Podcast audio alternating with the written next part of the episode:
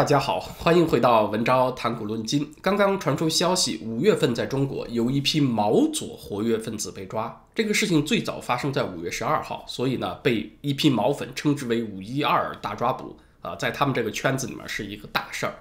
这个消息呢，最早是五月二十六号传到微信平台上的，然后呢，海外报道政治新闻的网站博文网对消息做了。归拢和整理，在六月六号报道了出来。从目前流传出来的消息来看呢，这是山东济宁市警方一地的行动，但是跨了山东、河南、河北、陕西几个省。先是在五月份抓了山东曲阜师范大学的教授马厚之，这个马厚之呢，在毛粉圈子里面很有名啊，他算是个老毛粉了。他在二零零九年因为组建毛泽东主义共产党。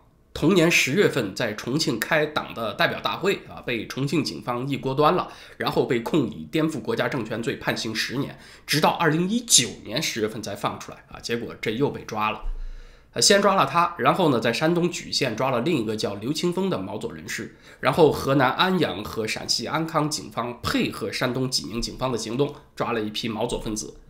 那这个事情在五月份发生的，为什么五月下旬才流传出来呢？消息说，那是因为它是秘密进行的，连被捕者的家人都不知道发生了什么，是他们和被捕者长时间失联，不知道怎么回事儿，到处去打听以后才知道自己的家人被抓了。逮捕行动的第一波是发生在五月十二号，第二波是五月十八号。目前已知的最后一个被捕者叫做乌荣华，是五月二十四号被抓的。然后呢，有一批相关联的群众受到了传唤啊，然后这个消息才流传出来的。所以现在看起来呢，警方这一次行动模式是先抓一些人，取得口供以后，再抓更多的人啊。当然，这个消息流传出来以后，毛左群众就不干了，纷纷愤怒的声讨，很多人打电话去山东济宁市公安局质问啊，为什么要迫害拥毛群众？山东济宁警方的解释是，这些人被抓和他们是不是宣传毛泽东思想没有关系，他们就是个犯罪团伙啊，他们犯的有别的事儿。就目前的情况来看呢，呃，比较大的可能是这批毛粉确实先有结社活动，因为这个首个被捕者也是首犯马厚之，他就是一个忠实的毛粉加薄粉，拥护薄熙来，他很热衷于搞结社。他在二零零九年一月份发起成立的那个毛泽东主义共产党，就是遥尊薄熙来为党的第一任总书记。嗯，这个事情呢也挺有意思的啊。就是他，你听名字啊，毛泽东主义共产党直接把毛泽东和共产党等同起来。毛泽东之前和之后的共产党，他通通不认啊，所以他这个小团伙其实算一个旗帜鲜明的反宪政权者。他就在二零零九年十月份那一年，和另外三十三个人去重庆开党的代表大会哈。当时重庆是中国西部红色之都嘛，简称西红柿。他很天真的以为呢，在重庆会得到薄熙来的照顾啊。结果呢，这个党的大会就推举薄熙来为党的首任总书记。结果呢，薄熙来直接就把他送上来的这个廉价的新毛共总书记的乌纱帽扔进了马桶，给冲掉了。他这个毛共的一大就被重庆警方一锅端了啊。当年共产党在浙江嘉兴开那个一大。当地警方没做到的事儿，薄熙来做到了啊，就把这伙人连锅端，其中有十个是平均年龄在五十岁以上的，是被控制以颠覆政权罪判刑五到十年。马厚之是被判的最重的，其他一些人呢比较年轻，就是拘留一段时间以后就放了。看起来马厚之搞的这个新毛共，他的成员年龄呈两极化，要不然就是年长者，思想还停留在毛泽东那个时代，转不过弯来啊，要不然呢？就是还不知道毛泽东时代为何物的年轻人啊，这一批人是在二零零九年就被判刑了啊，这都过去十几年，所以这批骨干分子现在的年龄呢，应该都是平均六十岁以上了。这次被抓的人呢，估计啊，主要涉案人是在济宁，才有济宁公安来办。十几年前被抓捕的时候呢，其实逮捕他们当时的理由是搞恐怖活动，这一次呢，我估计大概也是类似的罪名啊。这个罪名呢，倒不一定是冤枉，为啥呢？因为要知道，毛泽东的主张就是枪杆子里面出政权嘛，他们是忠实的毛粉，那估计呢也是直接继承了这个思想。呃，一九六七年二月份，当时有一批中共老干部大闹中南海怀仁堂，和江青、陈伯达、张春桥他们这批人大吵。谭震林呢是这批老干部里面情绪最激动的一个，他当时说了一句特别有名的话，他说：“我跟毛主席干了四十年革命，这第四十一年呢，我不跟了啊！我一生犯了三个错误：第一，不应该参加革命；第二，不应该加入共产党；第三，不应该跟着毛主席走。”啊，结果这段话呢传到了毛泽东耳朵里面，他就大怒。这次会议的争吵，后来被文革派称之为“二月逆流”，是反动派的疯狂反扑。后来呢，毛泽东就经常把一句话挂在嘴上，就是“大不了我上井冈山再打游击”，因为呢，他觉得呀，可能这个共产党变成修正主义以后啊，军队不跟他走了，他就另外搞武装，再从打游击开始，也要把革命进行到底。而这个态度呢，就被毛粉们奉为中心思想和最高原则啊！对待变质了的共产党，就应该这么干，就应该再度枪杆子里面出政权、打游击。所以呢，如果他们组织起来的话，还真的有可能走那个毛泽东的游击路线。要知道。铁杆毛粉和小粉红是不一样的，小粉红的爱国是停留在口头上，他们身体很诚实。你看，该买苹果手机还买苹果手机啊，什么那个 H&M 啊，什么耐克一打折，他们马上就忘了昨天什么抵制虽远必诛，跑去抢打折货去了啊。能有出国的机会呢，小粉红们也不放过。毛粉和他们不一样啊，是心口比较一致的，特别是这些比较年长的毛粉，思想比较轴，这么多年都转不过弯来。所以呢，当局就很害怕他们结社。那么抓了毛粉的活跃分子，就有一个问题了啊，是不是意味着习近平要放弃复辟文革的路线了呢？在重走毛路上要悬崖勒马了呢？其实还真的不能这么看。为什么呢？因为要知道这一批毛粉，薄熙来也抓他们呀，而薄熙来走这个毛路是比习近平还要积极的。那么这里就牵扯一个很大的问题。到底什么叫做复辟文革？什么叫做重走毛路？这里有一个很大的误解，就是毛粉脑子里的重走毛路，它不仅和薄熙来、习近平脑子里面那个毛路不是一回事儿，不是一条路，甚至和毛泽东本人的那个毛路也不是一回事儿。所以呢，这个世界上最悲惨的事情，莫过于你生了个韭菜的命，却拥有一颗镰刀的心。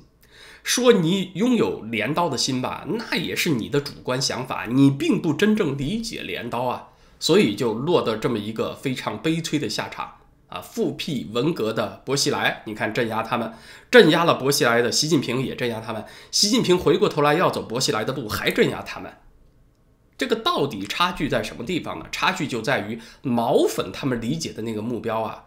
是特别简单化、特别乌托邦的，就是要消灭腐败、消灭特权，实现财富和社会地位的完全平均啊！大家注意，不是平等啊，而是要实现结果的平均。而毛泽东和他的继承者，他那个路线的目标是什么呢？其实就是独掌大权。真的都平均了，你把他的特权也平均没了，你说他能干吗？他们之所以煽动这些乌托邦的平均理想，那是要煽动群众为己所用，把他的粉丝那种不受节制的暴力和狂热释放出来，把这股怒火倾泻到他的敌人身上，什么走资本主义道路的当权派啊，去整他们，是这个意思。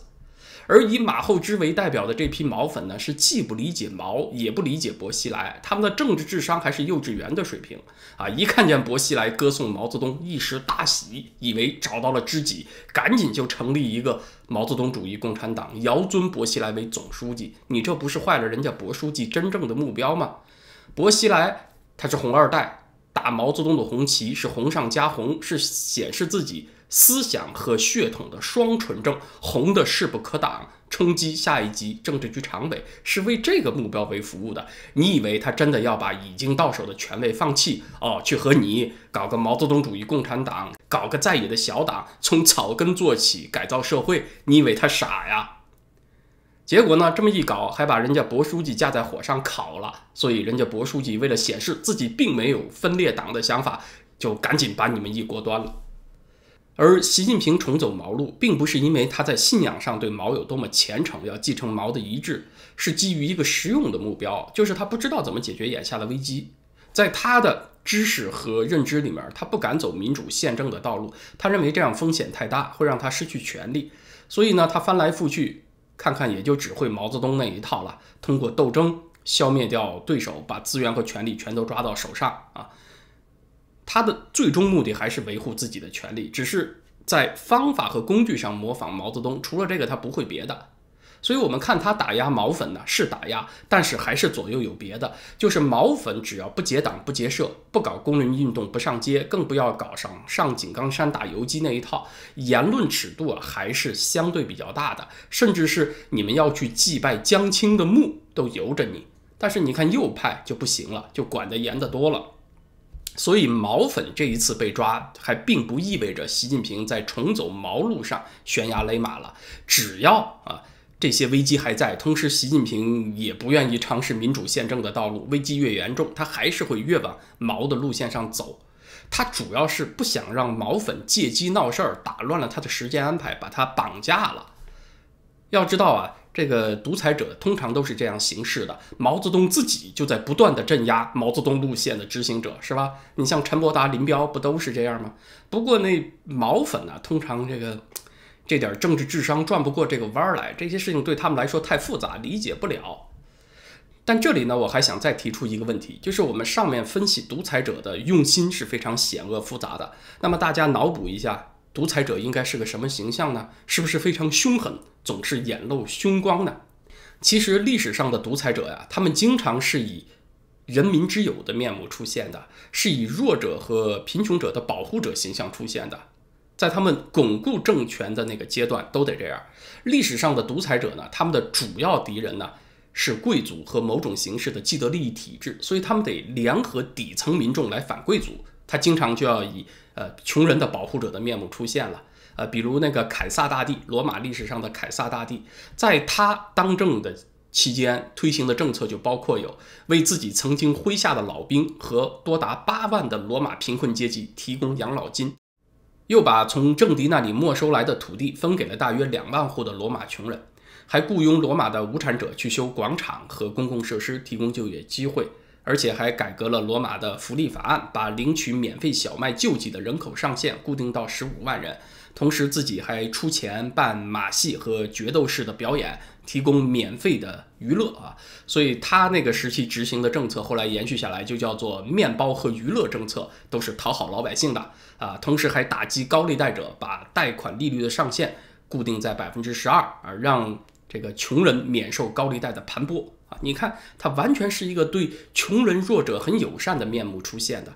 希特勒呢，也是以人民之友的面目出现的。他在一九三零年就说过，靠警察机关枪和棍棒是不可能长期维持统治的。他上台以后呢，是扩大了社会保险，扩大了这个工薪阶层的带薪休假制度。在一九三七年，一年之内，全德国有超过一千万人享受了休假旅游。一九三八年呢，他甚至还宣布。要让每一个德意志工人家庭都拥有一辆小汽车啊！一开始先给你点甜头，后来这个打仗起来，老百姓吃苦的时候，那就不管了，那些强硬手段就上来了。但是呢，开始阶段啊，得表现出对人民群众很关心，而且呢，还办的有覆盖全社会的托儿所，对军人的家庭也有很多优待等等。在中国历史上呢，也有周期性的皇帝所谓打击豪强的政策，就是把官僚。和权贵手中过于集中的土地，政府强制剥夺一部分，征收一部分，分给无地农民，呃，恢复自耕农人口的比例啊。你看他也是这么干，那是因为独裁者他们最主要的敌人呢，其实就是能够剥夺他们权利的人，在历史上大多数时候呢，就是和他们很接近的贵族和大官僚。这是他们的主要敌人。独裁者呢，就需要和社会上的中下阶层相对的弱者结盟，来对抗贵族和大官僚。但是看习近平呢，确实他比较另类啊，因为他哪哪都是敌人。你说他搞扶贫是为了取得贫穷阶层的好感吧？可是内循环一起来，民生普遍艰难，躺平族兴起，扶贫的那点成果相比之下，其实微不足道。李克强不是说了吗？中国有六亿人平均月收入在一千块钱以下，这些穷人呢，其实没有实际得到了什么帮助。你说镇压五毛吧，你别光抓马厚之啊，你把司马南、孔庆东这伙人一起抓了吗？要知道，孔庆东曾经自己在微博爆料，薄熙来给过他一百万元，请他宣传重庆模式，你就把司马南、孔庆东这伙人好好查一查，你肯定能找出经济问题。你把他们一抓，马上就会有一大批人成为你的支持者啊！你看他又扭扭捏捏不做。你说在体制内搞反腐吧，也不彻底。到庆亲王曾庆红这一集，就和江泽民妥协了。你一妥协吧，就前功尽弃。等于坐实了人们之前对于这个反腐就是政治分赃的质疑。你一妥协，你前面树立起的那个打虎硬汉的人设就崩塌了。所以到头来呢，是哪儿哪儿都没有一股力量是稳定支持他的。习近平当前呢，还有一件事情上面临着煎熬，就是中国的这个疫情重燃。目前看起来呢，又有趋势是这个疫情的重点从欧美又转回到亚洲，继印度之后。马来西亚、越南、台湾的感染人数又上来了，那中国的南方省份呢也没办法避免啊。目前看呢，广东是比较厉害一些。最近两个星期，自从报道有本土感染病例以来啊，呃，广州的感染链已经超过一百一十例了。在中国，我们看到的那个感染人数的官方报告啊，和习近平桌子上摆的那个报告的数字很可能是不一样的。有一些互联网流传的消息说有这个爆料人说每天有多少多少人感染啊？呃，中国内部的情况呢，确实我们没有确凿的消息来源，所以这些数字呢我也不引用。我们只是从习惯出发，中共报的成绩要往下减，损失要往上加。那习近平呢一早就宣布了这个抗疫活动是他亲自指挥、亲自部署的，所以这个抗疫呢，其实他和扶贫类似，成了他本人的一项招牌工程了。能不能继续让中国老百姓相信中国抗疫是最成功的啊，是独步天下的，也就成了习近平能不能够维持住威望的一个关键了。给大家看的那个数字是不是比外国感染更少，这是一回事。但是呢，人们实际感受到的生活受到多大影响呢？这是很实在的又一回事儿。你说报道出来的这个数字虽然不多，但是频繁的全员核酸检测，成千上万的人在烈日下面排着长队等候检测，呃，什么要坐火车都要四十八小时之内的核酸检测阴性报告你才能上车，频繁的这样的话很难让人们长期的保持认同啊。六月七号，广东的管控手段又升级了，广东和佛山的旅客得有四十八小时之内的这个核酸检测阴性结果。加上健康码的绿码才能够上车啊，坐火车都这样。那省内其他城市的民众呢，得有七十二小时之内的核酸阴性结果才行。国内旅行都受到这么严格的限制。要知道，随着疫情的拖长，他肯定会有一部分人宁愿在疫情当中多承受一些风险，也不愿意被这么严格的管着，因为生活方方面面啊还有工作的方方面面受到干扰太大了。我宁愿暴露在病毒当中的风险高一些啊，我也不愿意这么过下去了。在加拿大有很多这样的人啊，在美国也是有的。我知道在中国肯定也有，因为人同此心，心同此理嘛。随着这个疫情时间拖长，肯定这部分人的比例是会上升的。其实去年到今年疫情期间，西方左派政府多数它的支持率是上升的，因为政府给老百姓发钱，老百姓很 happy。在中国呢是不发钱的，那靠什么维持老百姓对于政府的支持呢？就靠这个宣传，中国防疫独步天下，最成功，是世界最安全的地方。一个尴尬的循环是要维持这个形象，就要不断的强化对人的控制，持续的干扰普通人的生活。呃，这个疫情的拖长，当然对于领导人是不利的。川普去年就遇到这个情况啊，这个问题不是他的能力能够解决的。但是毕竟这段时间经济下滑了，有诸多困难，他的政敌会抓住这个后果去攻击他。习近平呢也面临着同样的情况，只是目前还没有那么表露出来给大众而已。这个时候，领导人是脆弱的，呃，他如果聪明的话呢，其实他应该学西方那些左派政府给老百姓发钱啊，但是他确实也做不到这一点。领导人脆弱的时候呢，他反而是应该去讨好社会中下层人啊，巩固自己的地位，让自己的地位别那么摇晃啊。结果呢，为了维持这个抗疫独步天下的形象，还越来越加强对人的控制，让社会的不满上升，他就会更加不稳，就是这么一个循环。那今天这个话题呢，咱们先聊到这儿，咱们下回再见，谢谢大家。